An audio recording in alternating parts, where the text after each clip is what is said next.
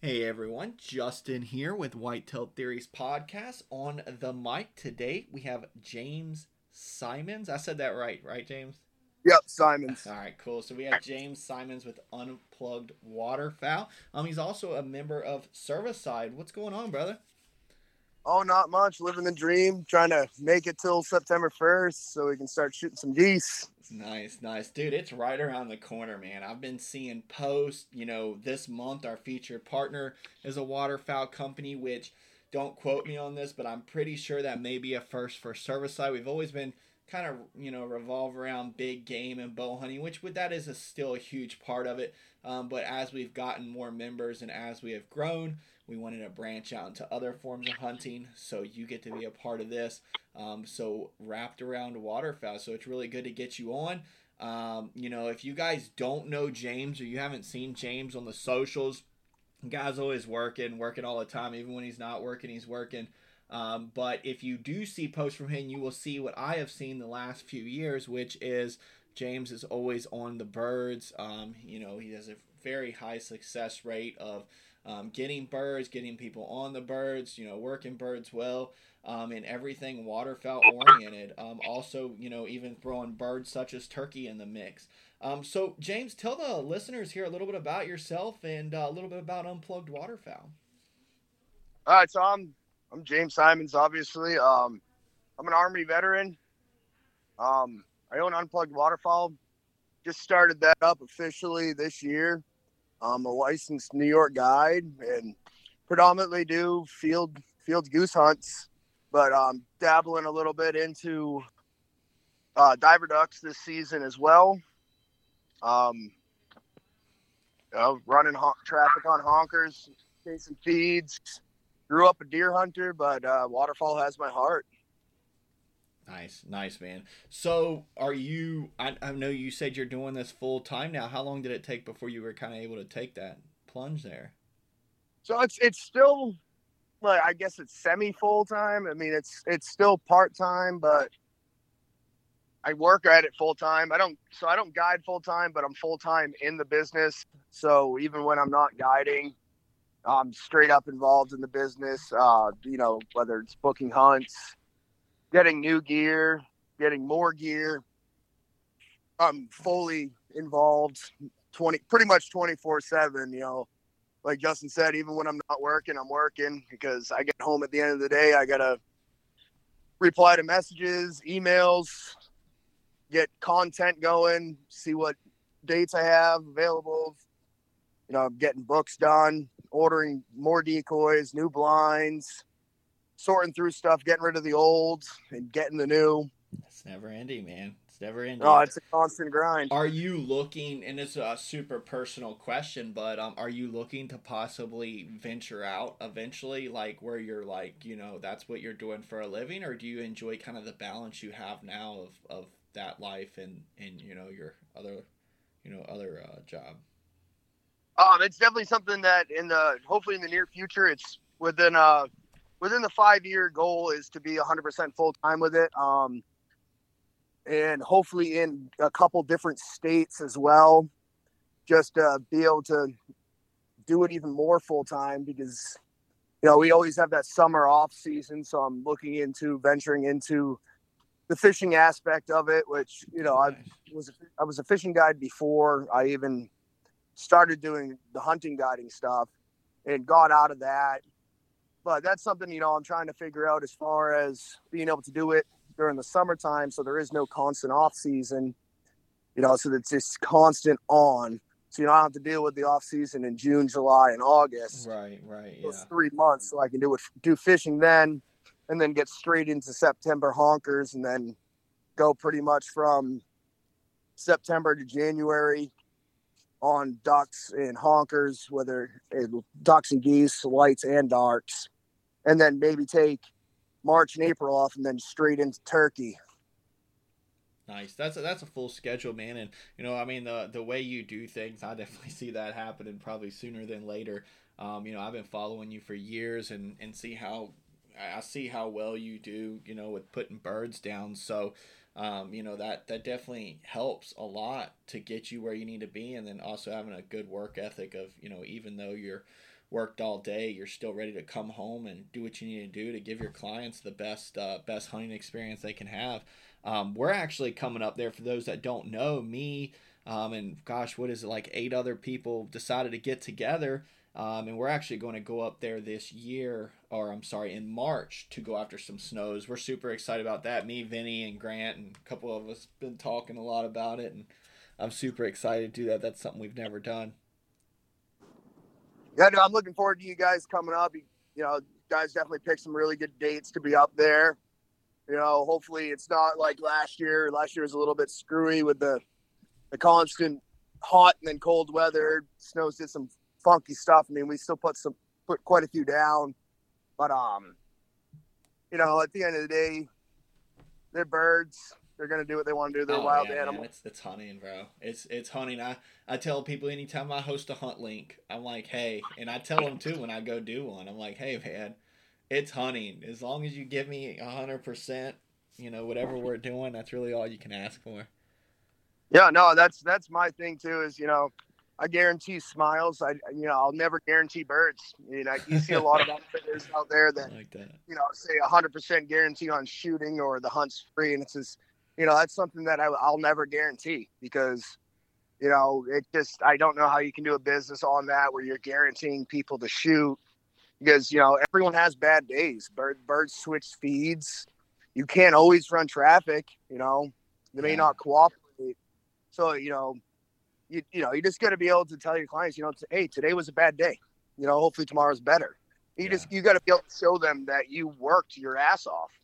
You know personally me I'm up at 2.30 in the morning you know as you know like i provide coffee lunch all that stuff to my guys when we're out in the field. But i'm up at 2.30 in the morning getting stuff ready. I'm there before them.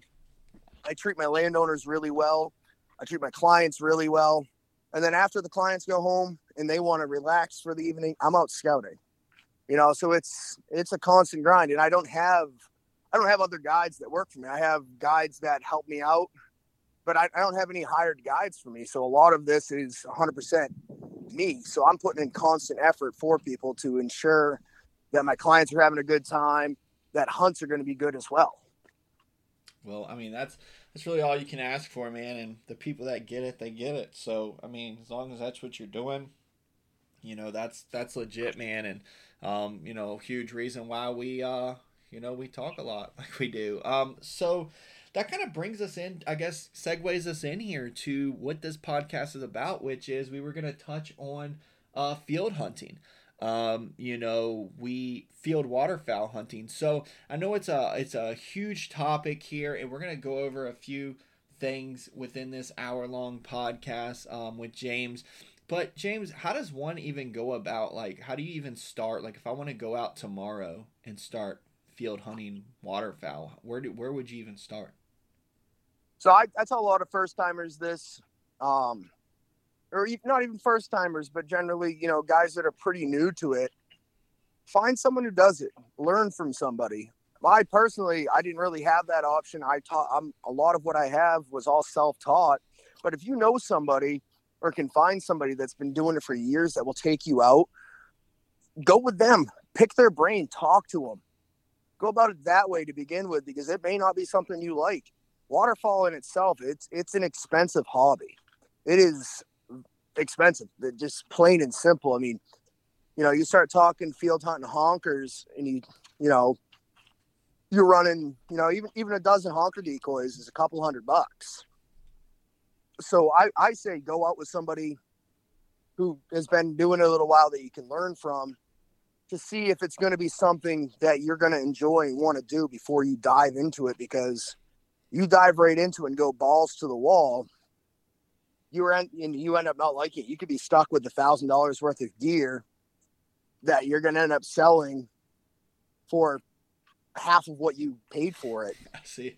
I probably see that more than I should, and I don't mean to laugh, but I, I do see that often that you get season ends, and I mean, if people come across hard times, that's obviously you know this isn't a, a bash session, but uh, you know I, I do see that where someone dives face first into a new uh, a new type of hunting and they buy all the stuff and then they end up saying well i don't really like it or um, you know, that maybe this isn't for me or, you know, whatever the case may be. So I, I think that's some sound advice there is to go out a little bit. And, yeah. I mean, that's what I did when I first started waterfowl. Dude, I never even, you know, people are like, oh, the Duck Dynasty boom and all that. I never, I would watch that here and there, but I never got the hankering to be like, oh, I'm going out waterfowl hunting. Um, I don't know why. I just never, never did. And, um, um, I actually, when I was in Serviceye, when I was an actual member, I had some guys that were near me, and that's like all they did. They're like, "Oh, dude, we don't even deer hunt for till like December, and you know we waterfowl hunt and early teal and all this stuff." And I'm like, "Hey, you mind if I tag along?" I was like, "I'd love to tag along and just see if it's something I'd like." I actually went on two or three hunts. Um, actually went on two or three different hunts and um, ended up loving it. So I was like, "Wow, I love this." Now I didn't dive face first into it. I did it gently, you know, I'll you know, early teal hunt for a little bit in September and you know, do some dove hunting and switch it up, you know, with upland bird and stuff, but um, you know, that's that's if I would have just jumped in and spent all that money, I might not have liked it. I would be oh, that's like gear for half like, like I I ended up getting into duck hunting because I filled all my deer tags one year. And I was like, all right, what the hell am I gonna do now? And I was like, I you know, by where I grew up, there was a waterfowl WMUA that you could hunt. And drove by one day, there's a bunch of mallards out there, and I literally just drove down to like Dick's Sporting Goods when actually when they actually sold hunting related stuff, and I picked up a duck and a goose called combo from Buck Gardner. Bought my stamp, bought my license for waterfowl, and I bought a dozen GHG hot buys. I think they were thirty five dollars a dozen.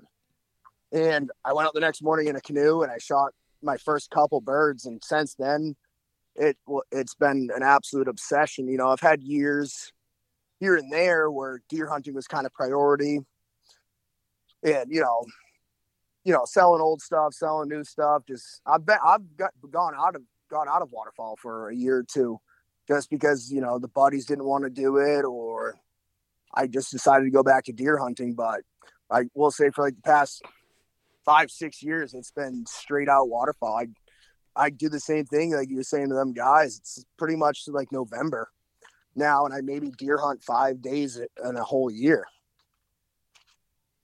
well that's that's pretty sound advice man for us to to continue on with that you know i you know for you guys that are just tuning in here um, or you didn't catch that um, you know, we kind of asked, "Hey, what's up? You know, how do you even get started?" And James had said, "Go out there and and uh, and go out with people."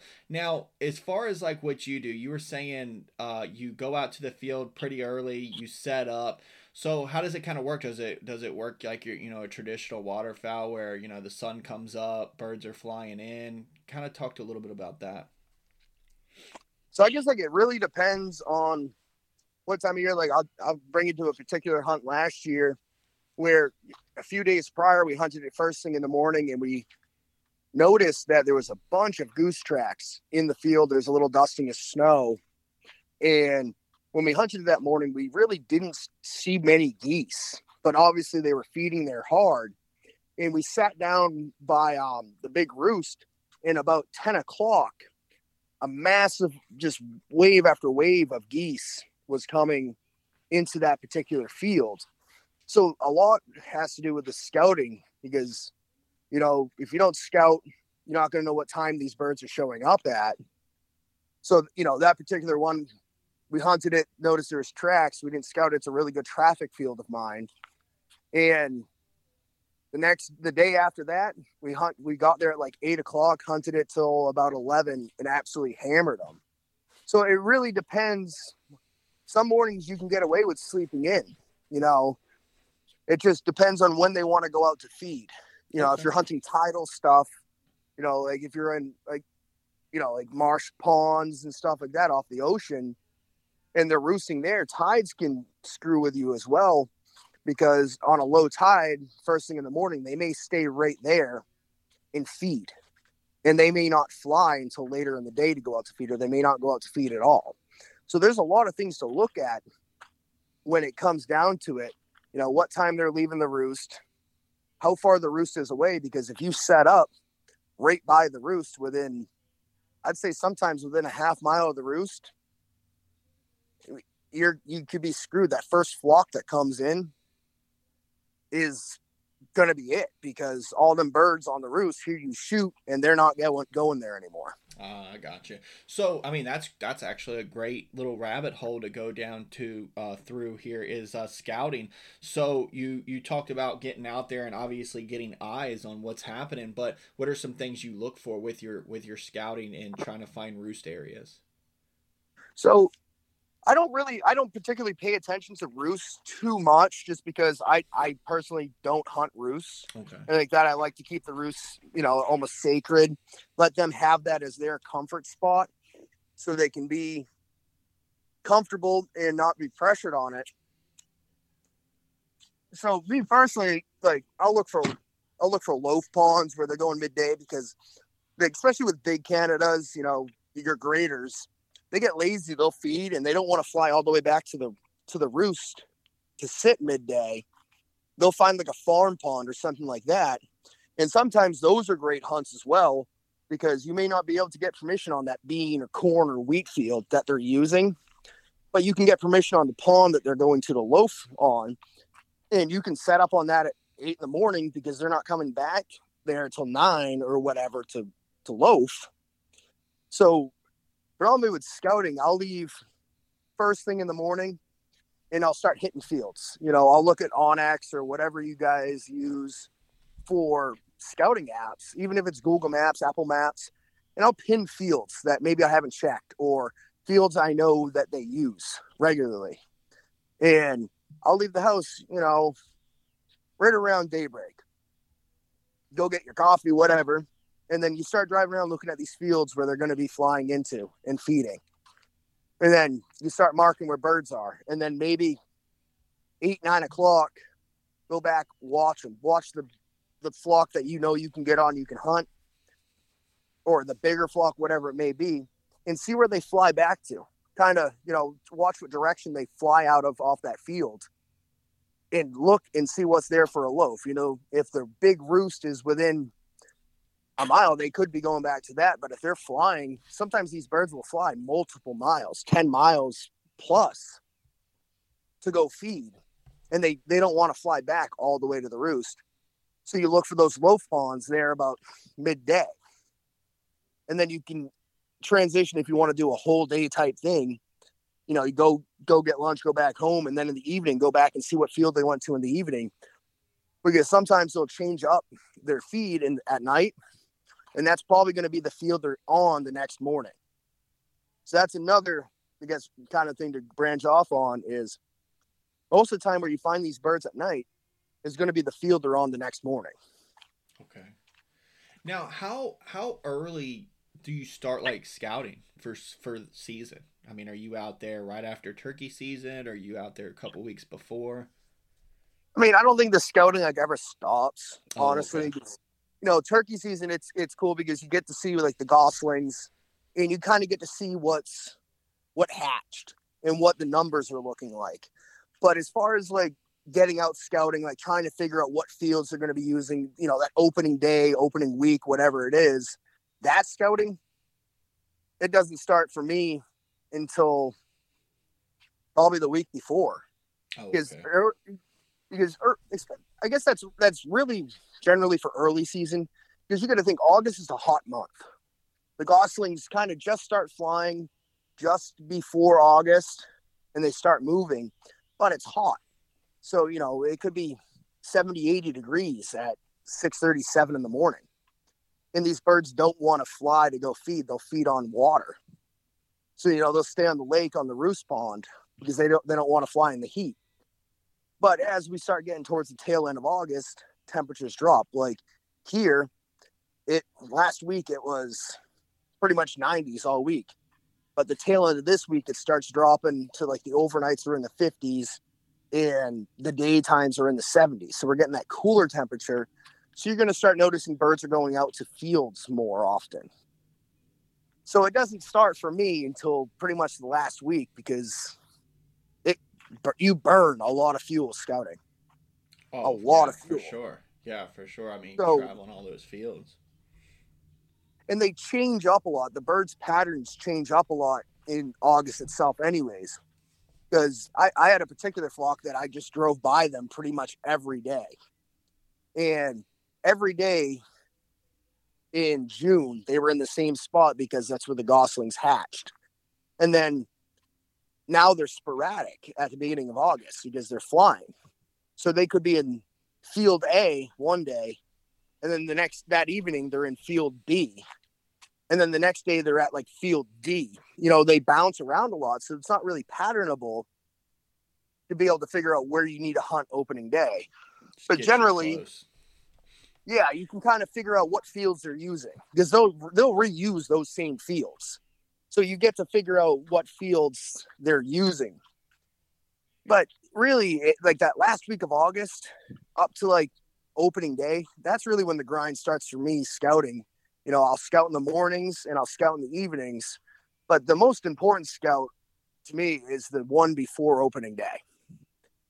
That's the one that matters the most for opening day is the one right before your hunt. So you'll probably be out there all day the day before opener, huh? I'm pretty much. I mean, we we have like historic fields, I guess, that we hunt pretty much every year that always have birds. But we always, I hunt like locally. I hunt and fun hunt with a good group of people, and we live in different areas of the state, so it really helps with being able to figure out where we're going to go because we're not all in one central location checking the same stuff. Right. but you know we'll get a good game plan together and figure out what's going on because it may not be that feed of 100 birds it may be the feed of 50 birds but it's got 25 bands in it Now, let me ask you because we kind of we kind of jumped into this deep a little bit, but I'm just curious, especially as someone new into it. Um, are you what what exactly are you targeting as far as like field waterfowl? Is it just geese and and snows, or are there other things that'll come into the fields? Or i mean we killed multiple ducks last year in a hayfield. So i mean i run like we'll run ducks in a, in a field but it's mainly honkers and snows. Just the northeast is it's weird as far as ducks and stuff. It's not like the midwest where ducks just pile into fields by the thousands. Right, right. Does it That's what I was wondering, like what like flyways and things. does it, it definitely does happen where you can get a field that's covered up in mallards up here, but it's not like what you see in the Midwest and stuff. so it's predominantly uh, uh, geese and snows. Okay, now do you? What's the regulations look like? Because you're, I know you hunt in New York and you're in New Hampshire. What what are you looking like as far as regulations and like conservation on these on these two types of birds? So I, New Hampshire and New York are two completely different things. So we'll start like New Hampshire, we get a five bird per person early season limit, and you have to have a plug in your gun. But when I go to New York, it's 15 birds per person, and you don't have to have a plug. Now is this for And then- honkers or for snows? That's that's for honkers. Honkers. And then snows. We don't really technically have a snow goose season in New Hampshire. You you can sh- we don't have a conservation snow goose season in New Hampshire. You we have a season for them, but we don't. You we may see a hundred of them a year. Oh, okay, I got you. Yeah, it just we have the the mountains in between us and New York that kind of block out that flyway part for the snow geese. Yeah, they're just not going over that. Yeah, I mean, we get we get them, but it's it's nothing. It's nothing crazy. I mean, well, we see more in the springtime, obviously, than we do in the fall. But it's it's nothing. It's nothing crazy. So if people are like driving by a field in New Hampshire, your phone's like blowing up if there's a field of snows out there. Pretty much, we had a um a guy here that I know. He shot a nice uh, adult blue goose last year. Here, you know, a blue snow, and that, that was crazy. You know, really, really, absolutely full plume, great looking blue goose. Oh man. So, and that was that was on a field that had a few snow geese in it, mixed in with some honkers. You know, but here in New Hampshire, we're we're honker grinding. I mean, we we get ducks, but most of my group were hard into geese. Now, a, another newbie question here, which some of these questions actually came from some of the team members, but I'm just going to shoot them out there. Um, as far as I mean, do geese just stay up in that northern area, or they do they work their way south for the winter like a lot of waterfowl? Oh, they definitely work their way south. We um we do have a good holdover like um resident goose population just because we do have the rivers that stay open year round. And we also have certain areas where people feed them year round, which I'm not a huge fan of because there's a couple hundred bands that sit down there every year that don't ever leave. But we do have a good holdover just because we do keep that open water for them. And there is vegetation. So a lot of New Hampshire, like we don't deal with a lot of rocky waterways. It's there's a lot of vegetation in the water itself, which is another reason, you know, we may not experience a whole lot of ducks going to fields is because there's so much vegetation for them in the water. So we get that holdover of residents, but a lot of birds do push south. I mean, we get migrators through here all the time that push down from like, you know, northern Maine, Vermont, sometimes New York. But they'll make their way down to the Chesapeake, you know, sometimes Virginia, the Carolinas. Nice. I don't think they come as far as Florida. It's rare that I see a goose down here. Yeah, I don't know. In all my years that I've gone down to Florida, I don't think I've ever seen a honker down I've, there. I've seen, I've seen, I think I've seen one or two. Well, like you know, small flocks of them. I'm trying to think where I actually was at. I was actually in northern Florida, and I was fishing at a lake. I think it was it's like Lake George or one of those one of those bass lakes up there in northern Florida, one of those Harris Chains lakes or whatever. And I did see some, but they were flying by, and I was like, oh wow, it's been a long time since I've seen them. I know in Virginia you see them everywhere you go. I was in New Jersey fishing, and they were all over the place sitting on nest uh, this past yeah, spring. Yeah, there's up of them.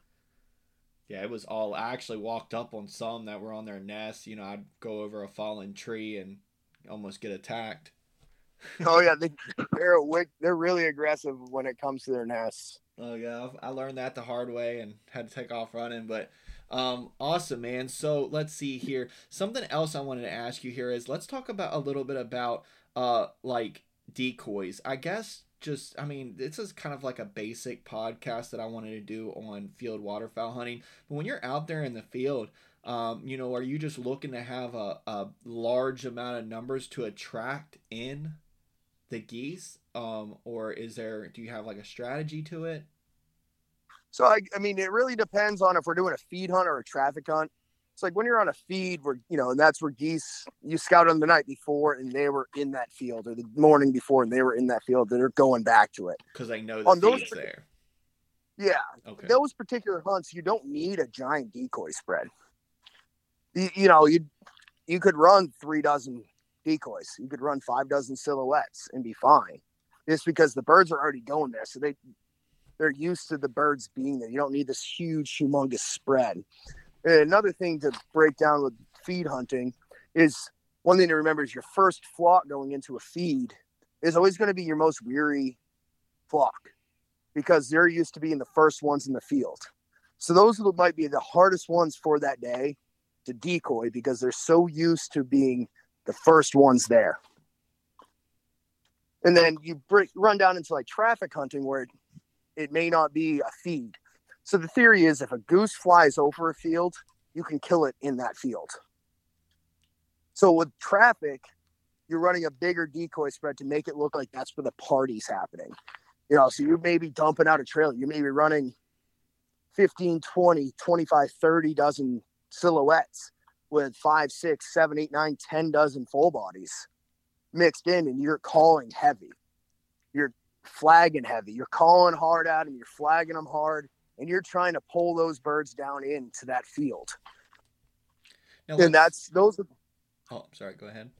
Oh, go ahead, Justin. Oh, I was just saying. Well, that actually is is something great, and you can continue with your thought there. I didn't mean to cut you off. Um, the uh with calling let's let's talk about that what are you what kind of calling are we doing here so like on, on a feed i mean on a feed you may just hit them with a few soft honks a few clucks maybe some feeding murmurs and just you know making it sound like a happy group of geese walking around feeding in a field just to give them give them a little something because you don't have to call hard at geese when they're going into a field. And I think that's a lot of mistakes people make is they just start hammering on these birds when you're on the X. Like they already want to be there.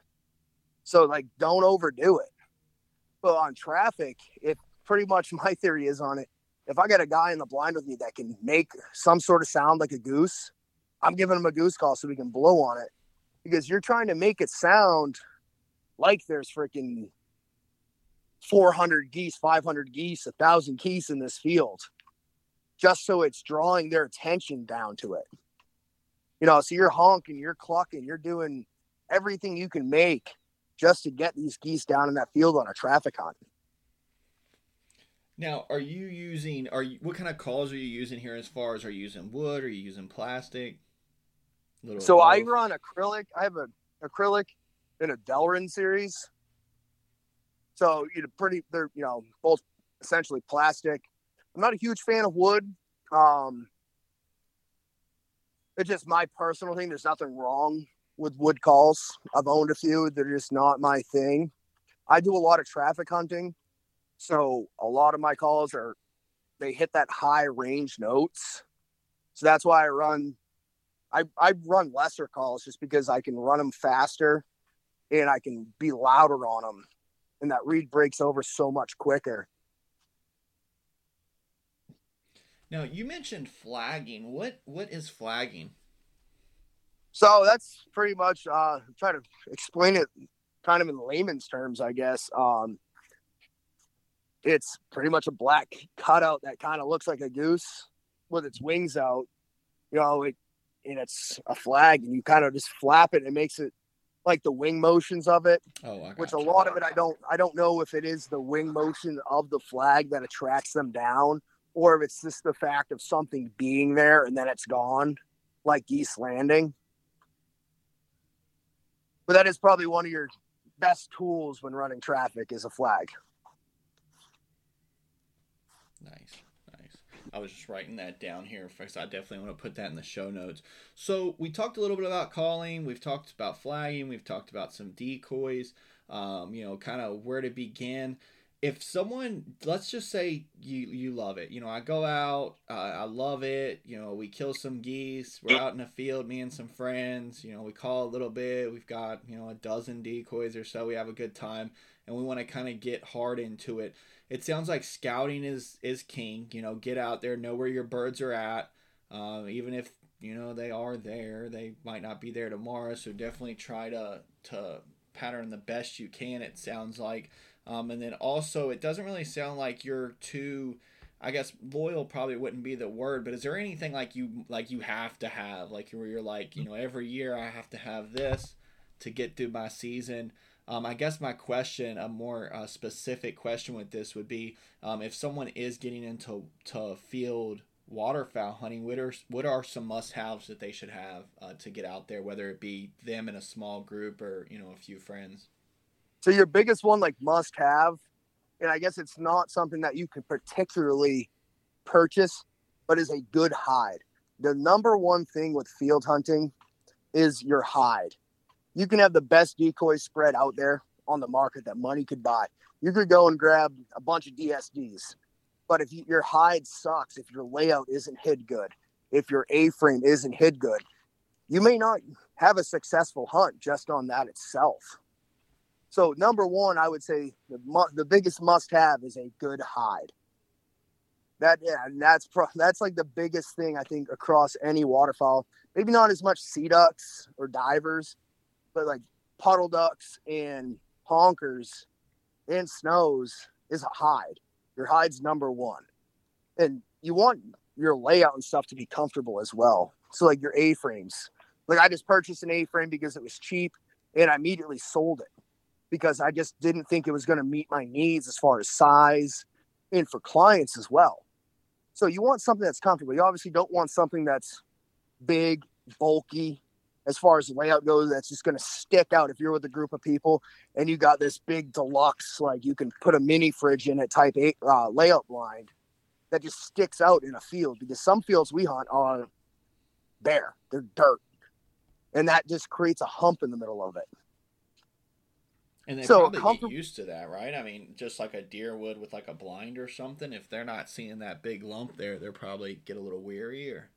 Yeah, no, that's exactly what it is. Is you know, it's something they're not used to having. They're seeing in that field. Because you got to think, you know, especially on a feed or bir- even pressured birds, it's something they're not used to seeing, or they've seen it before, and now they are going. All right, I know what happened last time I was by that.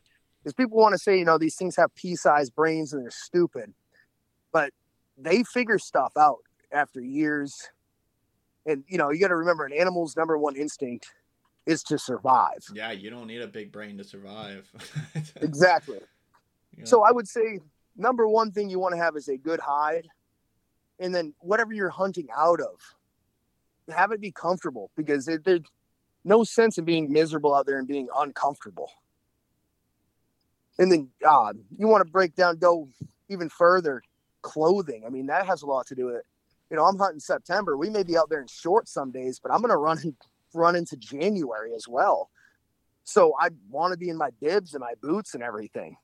So clothing's big. Think about, you know, if you're going to be out there six, seven, eight hours, and you, you know you're not particularly walking around through a field like you would deer hunt through the woods. You want boots and stuff that are going to keep you warm, bibs that are going to keep you warm. Yeah, for sure, man. That's that's legit right there. So we've got uh we've got a hide, you got clothing. Now, as far as gear and decoys, you said you know all depends on the situation, but you're gonna want at least a few dozen of it, of your uh, decoys. I mean, it, it really depends. I mean, if you're starting out on it, well, buy a dozen and then start off there and then see what happens. You know, if, if you can go run feeds, you can hunt feeds with a dozen decoys. You know, I I like hunting with more, but if you're starting out and you you don't want to go out and buy ten dozen full bodies, Right, right. start off with a dozen. Go bud go budget friendly. You know, you don't have to go buy DSDs. You can go buy something that's cheaper. You know, Bigfoot B2s, anything like that that's cheaper just to see if you like it so you're not investing all this money.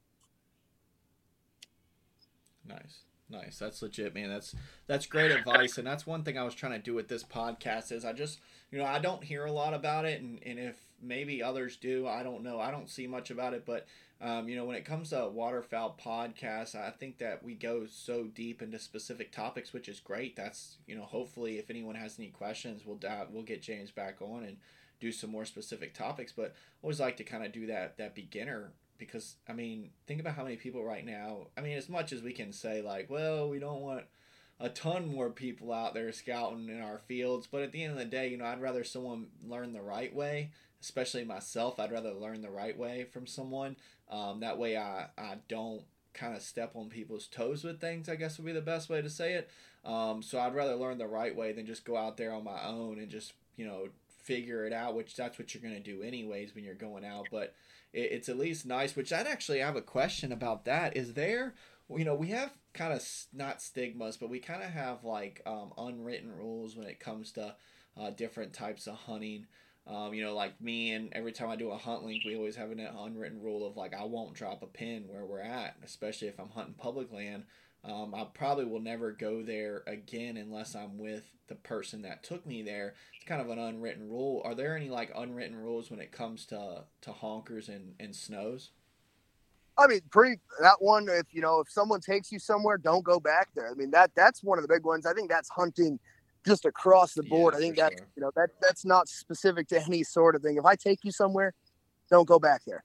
yeah, not Simple without me, that. anyways. But I mean, the big one that I think for us waterfowlers is shooting up the roost. We deal with it every year, where you know you, you scout this field, and someone goes and shoots the roost, and all of a sudden you got a hundred birds coming at once. But when you scouted it, they were trickling in, you know, onesies, twosies, five at a time, and now all of a sudden there's a hundred birds coming to that field at once because someone went up and shot the roost. And that you know that relays back to like kind of what I was saying earlier with that roost leave it as a sanctuary, leave it as a safe space for them because they'll continue to use it. Find where they're going after that because they'll go right back to that roost. But you go and shoot a roost, you spook all of them off of it. They don't feel safe there anymore. Now you end up trying to find them somewhere else because they switch up roosts on you. I like that, man. You know, I, I feel like that's not said enough either. It's like unwritten rules now. Just like we can always say, well, you know, public land is this, and anyone can hunt how they want. Yeah, sure. This this podcast isn't saying you need to hunt a specific way, but you know, these are things that, especially as someone that doesn't come from a waterfowl background and someone who doesn't do a lot of waterfowl hunting or research it a lot, you know, that was something I didn't I didn't know. I had no clue um, now, obviously, I'm sure it relates to like turkeys. Like, I would never shoot a turkey off the roost. It's actually legal in some states. Um, and I don't, uh, honestly, man, I'm not, I don't judge either way whether someone does or not. But it's nice to hear kind of the reason why you shouldn't do that. Is you know what? Wouldn't you rather have them trickle in as opposed to a hundred at once? You can only shoot so much, especially if you got a plug in your gun. Well, no, the, the and the thing too with the roost is, you know, you go shoot at hundred birds on the roost and you may only kill two of them. Right. Yeah, and then they're you gone. Know, versus, versus, you go hunt that field where all hundred of them are going to, but the, you know there's a hundred coming stretched over an hour time period, and instead of shooting two off a roost, now you're shooting 15, 20, 30 Sounds like in a, a lot field. better experience too. Yeah, your numbers go up, and I personally, you know, this is me. I mean, it's hunting. If it's if it's legal to do it, by all means, go do it. I'm not going to tell you you shouldn't do it if it's legal. But personally, I don't see the enjoyment of paddling up to a goose because you can only get so far from. So half these guys, you know, they're probably shooting at them at 40, 50 yards, crippling them. And that's just not fun to me versus having that flock come and you're calling at them, you're flagging them, you're trying to work them down and you're trying to fool them essentially, you know, fool them thinking that you're a live goose calling to them and these plastic things we have out in the fields or the cardboard cutouts are live animals. To me, that's like the ultimate thing of just fooling a wild animal. Right. Yeah. No, for sure, man. A lot of us are in that in that game, and like you mentioned, you know, you you brought it up. You know, this isn't no one's sitting here telling people how to hunt or anything like that. But I mean, it definitely sounds like everyone wins in that scenario, and the animal wins. Um, which that's what we all want. If if you don't want that, and you're a hunter, um, you know, you're definitely not probably the type of person, even though, you know, Serviceside's all about uniting hunters of all types.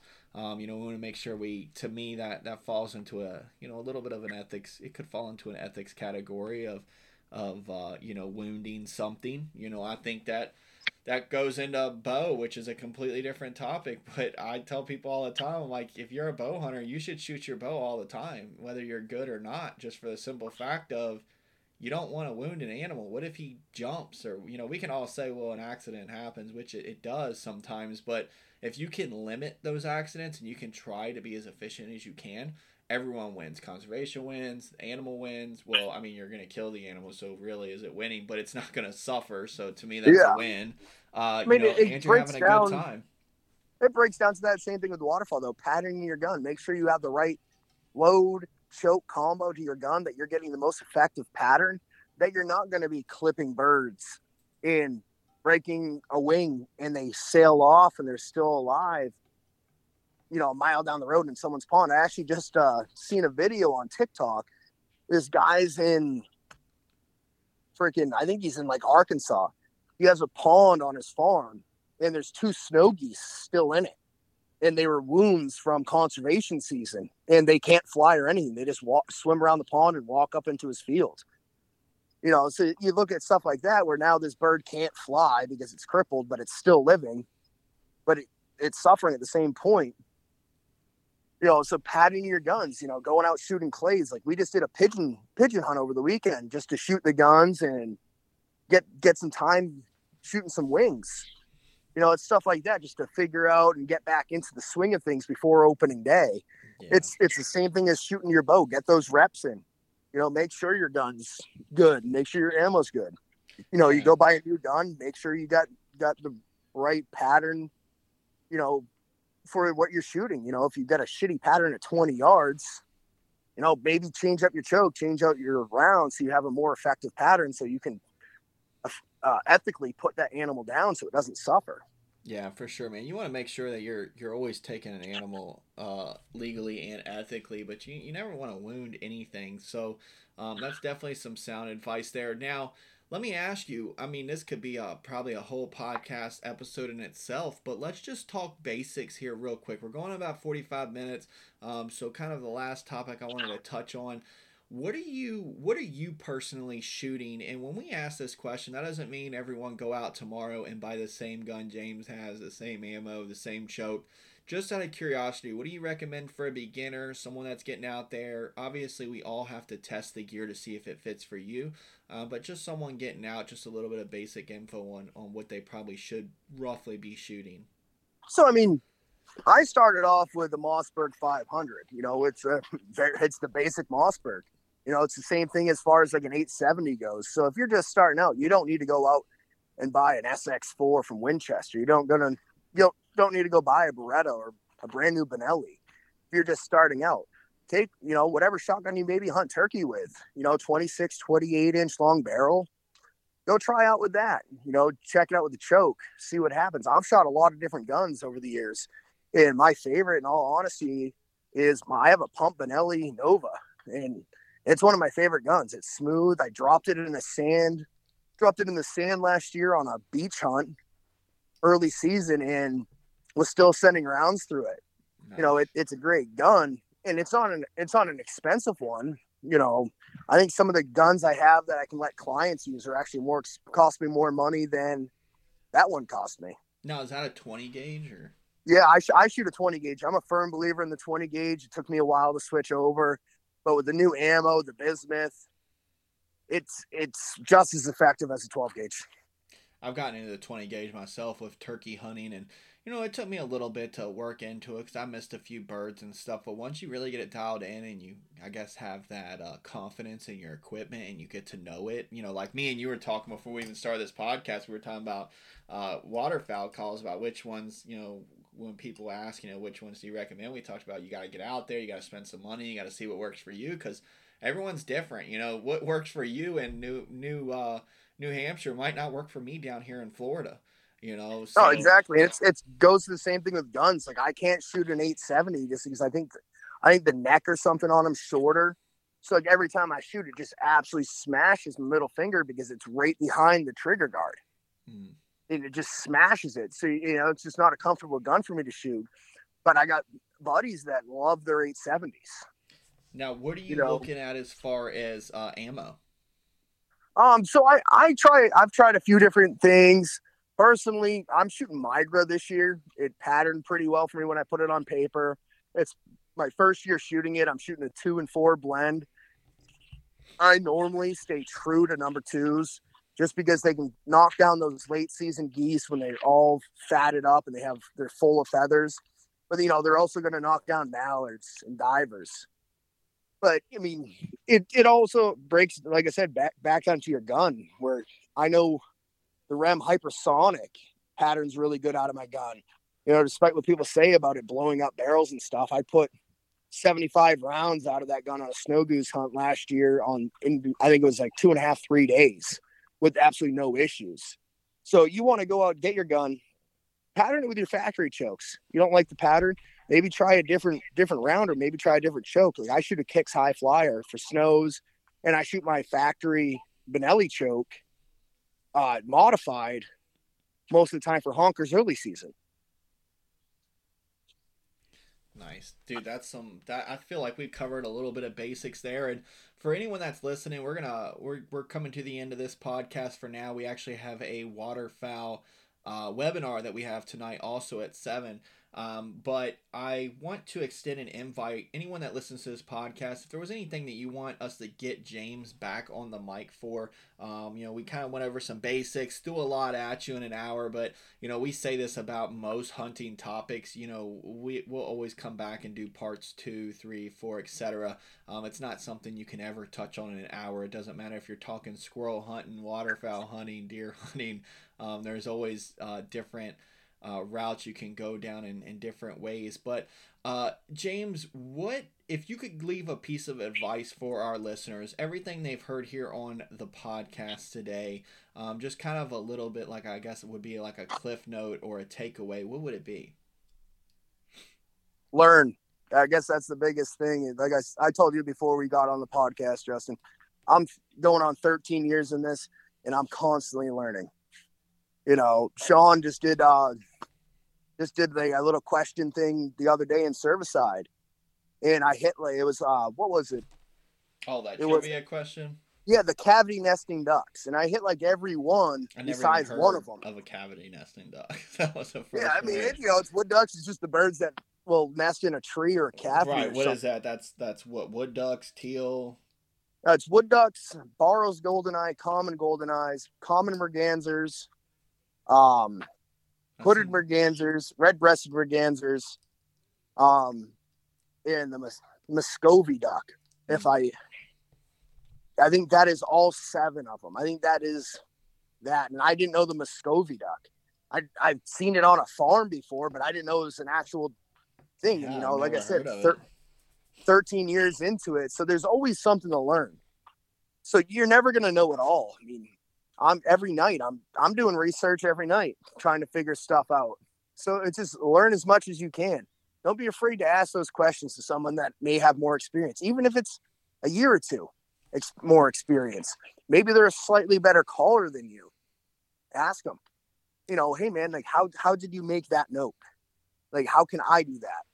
You know, just ask the questions, learn, break out the books. You know, a lot of the sh- shit people do now is all on the internet, but there's a lot of good information. Go down to the library and pull out an old waterfowl book, just uh, even like identification type stuff. There's always something to learn. Don't be Oh, afraid yeah. to hit the books, hit the web. Dude, that's I'm glad you actually brought that up. I actually I, I'm from Western Virginia. Um, did a lot of mountain hunting. Would hunt mature bucks, bear, you name it. I hunted it except waterfowl, and uh, I consider myself a pretty good hunter. You know, I grew up hunting. I was always in the woods, skipping school, all that stuff, and uh, ended up coming down to Florida thinking I was knew what I was doing. And my first two years here, I didn't even see a deer unless it was less than a hundred or more than a hundred yards away. And I'm like, what am I doing wrong? Like, I literally am doing everything I did up north.